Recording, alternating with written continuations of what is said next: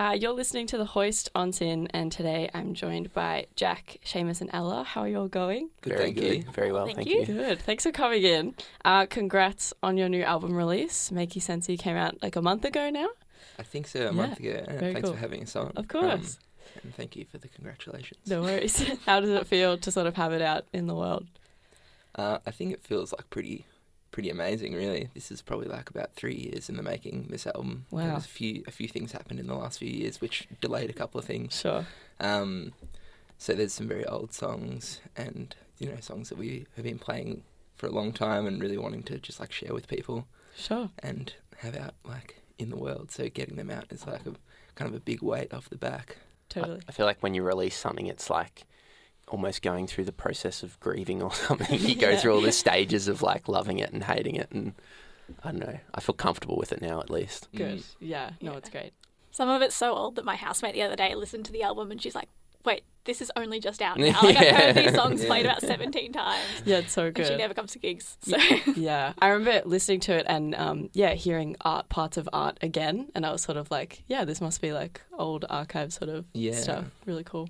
So yeah, good. that's the only song that got revisited, but Yeah. it kind of felt like a new thing with the band on Yeah. it, so that was fun. Yeah, so good. It was really well done. Um, it's such a consistent, like really well-rounded twelve-track album. It's like full of classic Fillmore sort of playfulness and nostalgia, but there's also like a bit of experimentation in it, uh, like new stuff. I wondered maybe what you want to do like differently with this one, um, in comparison to other EPs and stuff. I think like the first main difference was a lot of the other EPs were not recorded like with the full live band because we got like six piece band for the last couple of years, but like yeah, through the pandemic we put out an EP, but that was all kind of bedroom stuff. And then before that, like the EPs we put out were more um, just me and Jack, or with a little bit of help. So we kind of just wanted something where we could actually utilize like all of the cool musicians that we have playing in the band. Yeah, great. Um, so that was like the probably one of the first things, Mm. and then so we got to like record maybe half the songs like live, which is good, and then there was probably the other half that was more that kind of bedroom recording, layering it up kind of thing. But just like yeah, having the the power of like adding some violin and some saxophone and some keys and backup vocals when we wanted to, stuff that me and Jack never could do back in the days. Yeah, yeah, a really diverse range of instruments as well. Um, I sort of wondered what was the most fun to sort of incorporate. I feel like, well, and maybe Ella could talk about this, but the first track on the album, um, Half Between, has got like an almost kind of orchestral thing at the end, which was pretty incredible. I don't know how many instruments are going on in, in that section, Ella, at the end of that song. it's only three instruments. Oh, okay. But but I do I don't know how much listeners know about like audio engineering, but I have an eight track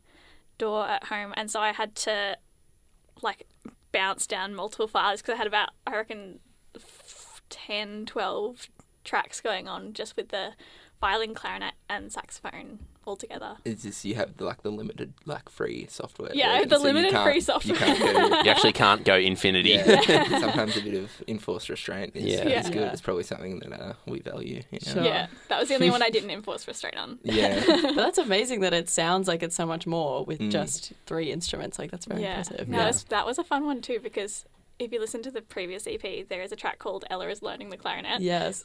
If you listen to Half Between, it's still a very mu- like very much a case of Ella is learning the clarinet, but it's it was Ella fun says to- learning though, like a lot of us are still, me and Seamus are still learning to play guitar. If Ella's still learning how to play the clarinet, No, I literally, like it was it was fun though. Like it was fun to Mm. try to figure out what notes to play and, and everything and put that all together. Yeah, it's brilliant. That's so great. And I guess as well, I mean, if it's spanned over three years, were there any strong inspirations uh, for this album itself?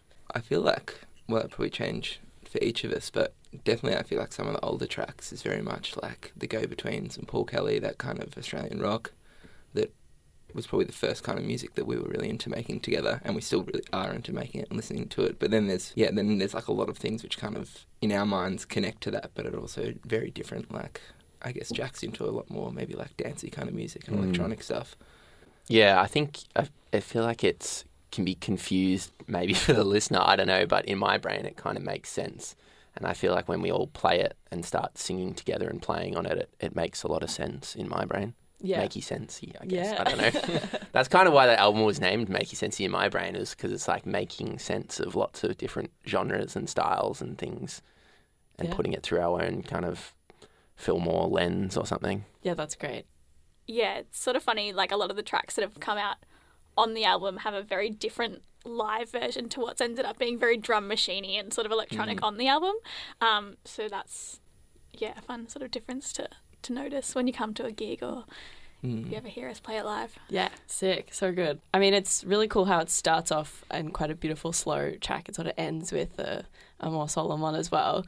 Um, and Jonathan Pidgeman is just a kind of sad, funny track. I wonder if there was any person who was an inspiration for that, if you can elaborate.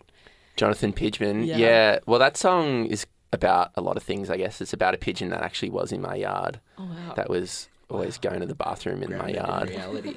and then but then I guess it's also a song about looking to the future. You know, partners want to get dogs and people want to get together. I don't know. There's lots of different things going on in that song. yeah. I don't know. I never thought it was sad. Maybe Yeah, I didn't. I didn't hear. any maybe it's sadness in that melan- melancholy. Maybe. Probably, yeah. But who who knows how to better. describe melancholy? I don't know. We're still trying to figure that out. It spoke to like a, an inner part of me that was sad, maybe. Mm. That's Uh, all right. Pigeons. We and hope stuff. you're all right. I don't know. I don't know if you were maybe alluding to the fact it sounds like Jonathan Richman, the, the name of the song. But No, that's, uh, uh, no. well, that's uh, that was kind of why I thought it'd be funny to call it Jonathan Pidgeman because he's one of our Jonathan Richman's one of our favourite songwriters, and he's renowned for writing quite silly but also melancholic songs. I think so. Can't see it as sad as at Yeah. all because like we had a bit of a crazy time recording all the backing vocals and like at the Mm. end it's just got us making pigeon noises into the Very microphone. convincing Yeah. ones, too. Thank you very much. I was very proud of that. Uh, Um, yeah, I thought we did very well there. But we just had this like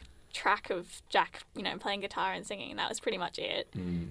And we just went ham on all the vocals and stuff, and just added layers and layers and layers, and had a great time with it. So, yeah, Yeah, definitely. know it's I think of it as a as a fun song for sure, and that's why I was so happy having it at the end because there's a bit of melancholic kind of stuff going on throughout the record. So it was really nice to finish on a a bit of a lighter, silly note because Sure. I feel like we've always tried to not take ourselves too seriously, but you know sometimes you get you get caught in that a little bit. Sure. Well, now I have a new perspective on that one. I guess, like, I've been listening to a lot of like Flowertruck this year as well. I feel like you guys sort of fall into that really great Aussie genre of just being able to talk about stuff that kind of sucks in a good way, in a fun way. And I think that really speaks to an audience, like talking about how you're never going to own home, uh, all that kind of thing.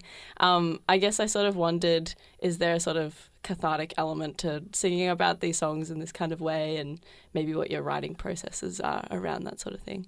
Yeah, I think definitely. I mean, there's just so many great Australian artists, you know, Courtney Barnett, Paul Kelly, Jen Cloher, like Go-Betweens. There's so many. There's such a like a, a lineage of Australian artists who write about this type of stuff. So I feel like it kind of just made sense for us to write about it. Um, and yeah, it's quite cathartic, definitely. It, the there's one song that uh, we're actually going to play for you guys or play for the show soon, and that mentions about like I haven't figured out any other cathartic exercises except singing songs. So it's it can be. I think it's good to be obvious sometimes, and it's good to tie things up in acronyms. Is that the right Yeah. description? Or Maybe not acronyms, but no, what are acronyms? Synonyms. Synonyms? Yeah. Getting my nims confused. you don't want to hear Jack's acronyms. just him just saying one letter of each bar, and then you just have to fill it out yourself. Um, yeah, totally. It's so great. Um, and I think like it's I've been to a couple of your gigs now, went to the old bar one as well, and it's kind of it's something great about seeing a room of people like going nuts to songs like that. I don't know. It must be pretty good being up on stage as well. I would imagine. yeah, no, absolutely. I love playing with these guys. I'm so glad I get to. How would you sort of say like playing as a band has evolved over the last like now that you're finally back, like you've got a few more people in it, um, playing as like a six piece as opposed to a two piece band. Yeah, it's been like a pretty pretty fun evolution. Like since me and Jack just played together because we're brothers, um, played together throughout our childhoods, and then um, when I moved to Melbourne, Jack had already been here for a couple of years, and we just started doing like shows with just the two of us. And then one of the first shows we played with was with our friend James. Um, he just like played before us, and then he joined the band, and then our other friend James joined the band, and then uh, Kat moved up from Apollo Bay, um, who also grew up with us, she joined the band. Then Alan moved up, she joined the band. So it's just like literally one at a time until we became like yeah six piece. And now uh, James, who was playing the bass, is quite busy playing with delivery. Um, so he's kind of stepped back a bit, and our other friend Zach has kind of just come in. Um, but now James is going to join us for the show because he played on the album, so we're going to be the seven piece for the first time. So it's kind of just like it's really fun just having like a nice revolving cast and. Um, It's a good excuse just to hang out with your mates. Yeah. yeah, So good. Yeah, it's if great. nothing else. and it tra- like the energy of it that you're also familiar with each other like translate on stage and through the music like it's yeah it's very special i can't help but chat about the apollo bay experience at winter wild because that was part of a bigger like hometown tour extravaganza um, with a couple of other bands being from like a coastal town what was that experience like going around to regional places Yeah, that was really fun. That was uh, set up by Jaden, who runs a Lockhart Festival, which is a great music festival from down that way. Probably one of the best down there, um, along with like Winter Wild. So, yeah, it was it was really fun to play in some regional towns, and I think playing in regional spots is like super important.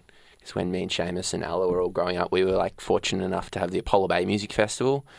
Um, which had just had heaps of great music at it, um, and now that's not going on. But there's yeah Winter Wild going on down there, so I think regional people they actually they appreciate music so much and like we often sell a lot of merch and like have the best gigs in regional towns because people aren't yeah i don't know they're just very down to earth and chill it's not a um it's spoiled here in Melbourne. yeah sport for choice Totally. There's like way too much going on up here, I feel. Mm. Um, I'm from Geelong originally, so like, yeah, I took my parents to Winter Wild with like all my mates as well. And it was just like, yeah, the people there just appreciate it like tenfold. And yeah, I was telling these guys before that um, when I was there, the tent was commanded by the film was that eve.